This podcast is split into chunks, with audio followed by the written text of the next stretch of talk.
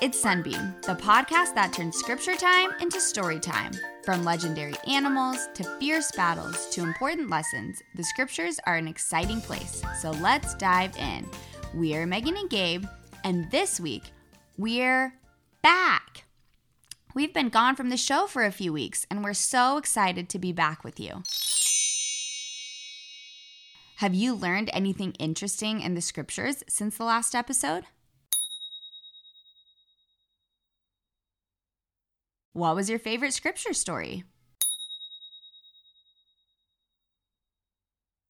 Well, this week we're talking about a test. Oh, like a spelling test at school where your teacher checks to see if you know how to spell certain words?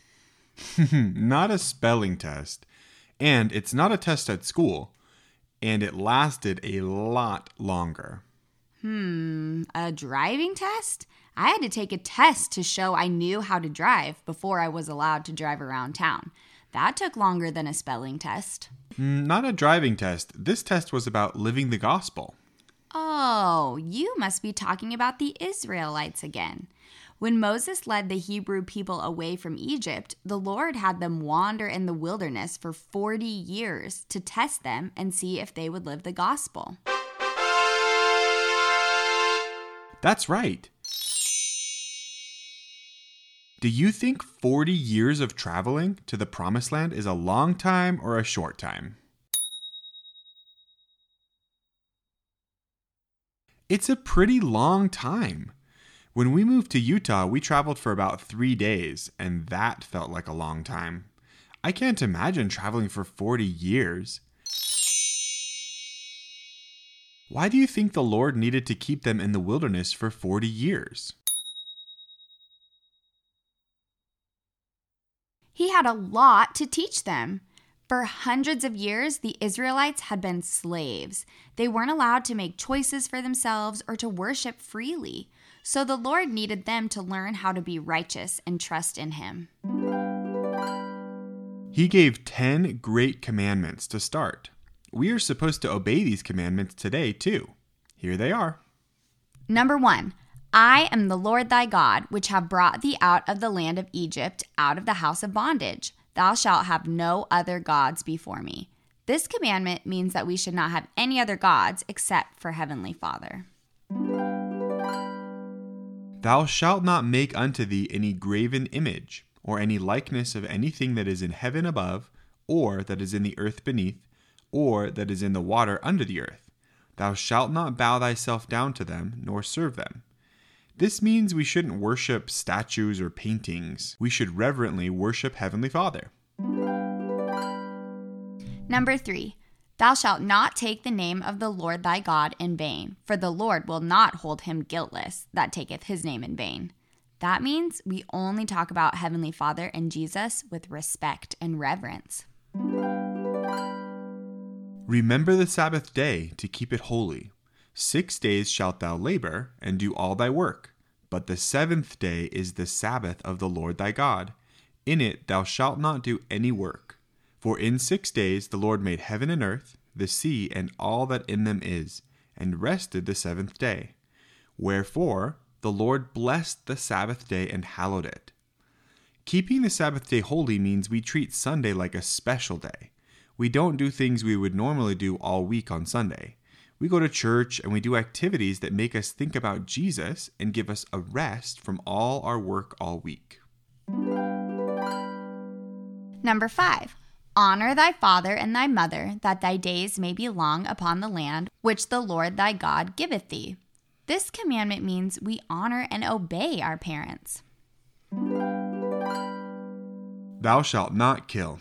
That one's a little bit obvious. Number seven, Thou shalt not commit adultery. This means we only have one husband or wife and we only love them.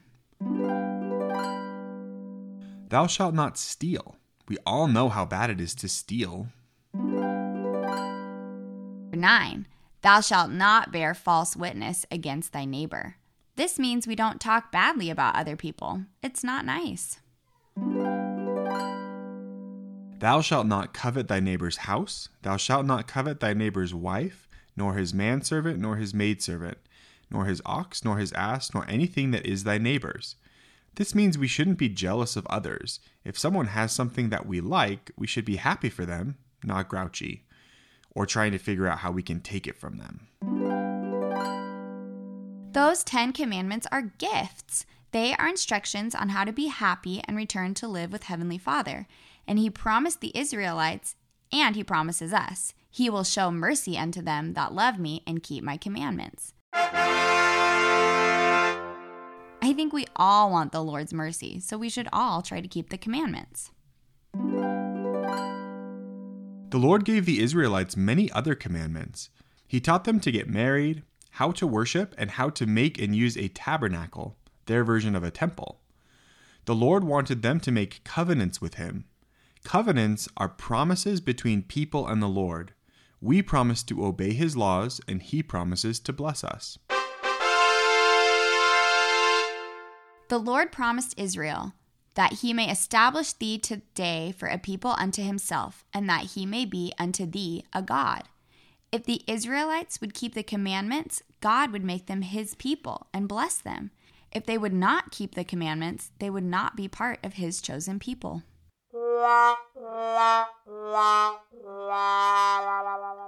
We make covenants like this today, too.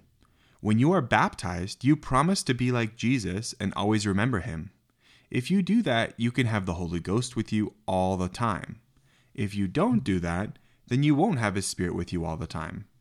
Heavenly Father wants everybody to be His chosen people, and we become His chosen people through covenants. Moses was an amazing prophet who taught the Israelites to come to Christ through covenants. All prophets teach us of Christ and bring us closer to Him. Our prophet today is President Nelson, and just a few weeks ago, he spoke to the world at General Conference. He also talked about covenants and how we can keep them. He said, Every person who has made covenants with God has promised to care about others and serve those in need. We can demonstrate faith in God and always be ready to respond to those who ask about the hope that is in us. Each of us has a role to play in the gathering of Israel. Most of the kids who listen to our show haven't made covenants yet, but you can prepare to make them by following President Nelson. You can care about others and serve those in need. You can show your faith and bear your testimony. When we follow the prophet and make covenants, Heavenly Father will bless us. We will be part of His chosen people, just like the Israelites in the Bible. And just like it took the Israelites 40 years to be prepared to reach the promised land, if we keep learning and repenting and trying to keep our covenants every single day of our lives, we will be given promised blessings too. And that's pretty amazing. Thanks so much for joining us this week. It's so good to be back. Thanks to everyone who checked in on us. It means a lot to have a community spread so far and wide. A special shout out this week goes to our friend Lola in Salt Lake City. Thanks for listening to the show, Lola. We hope you and all of our listeners have an awesome week. Until next time, this is Sunbeam.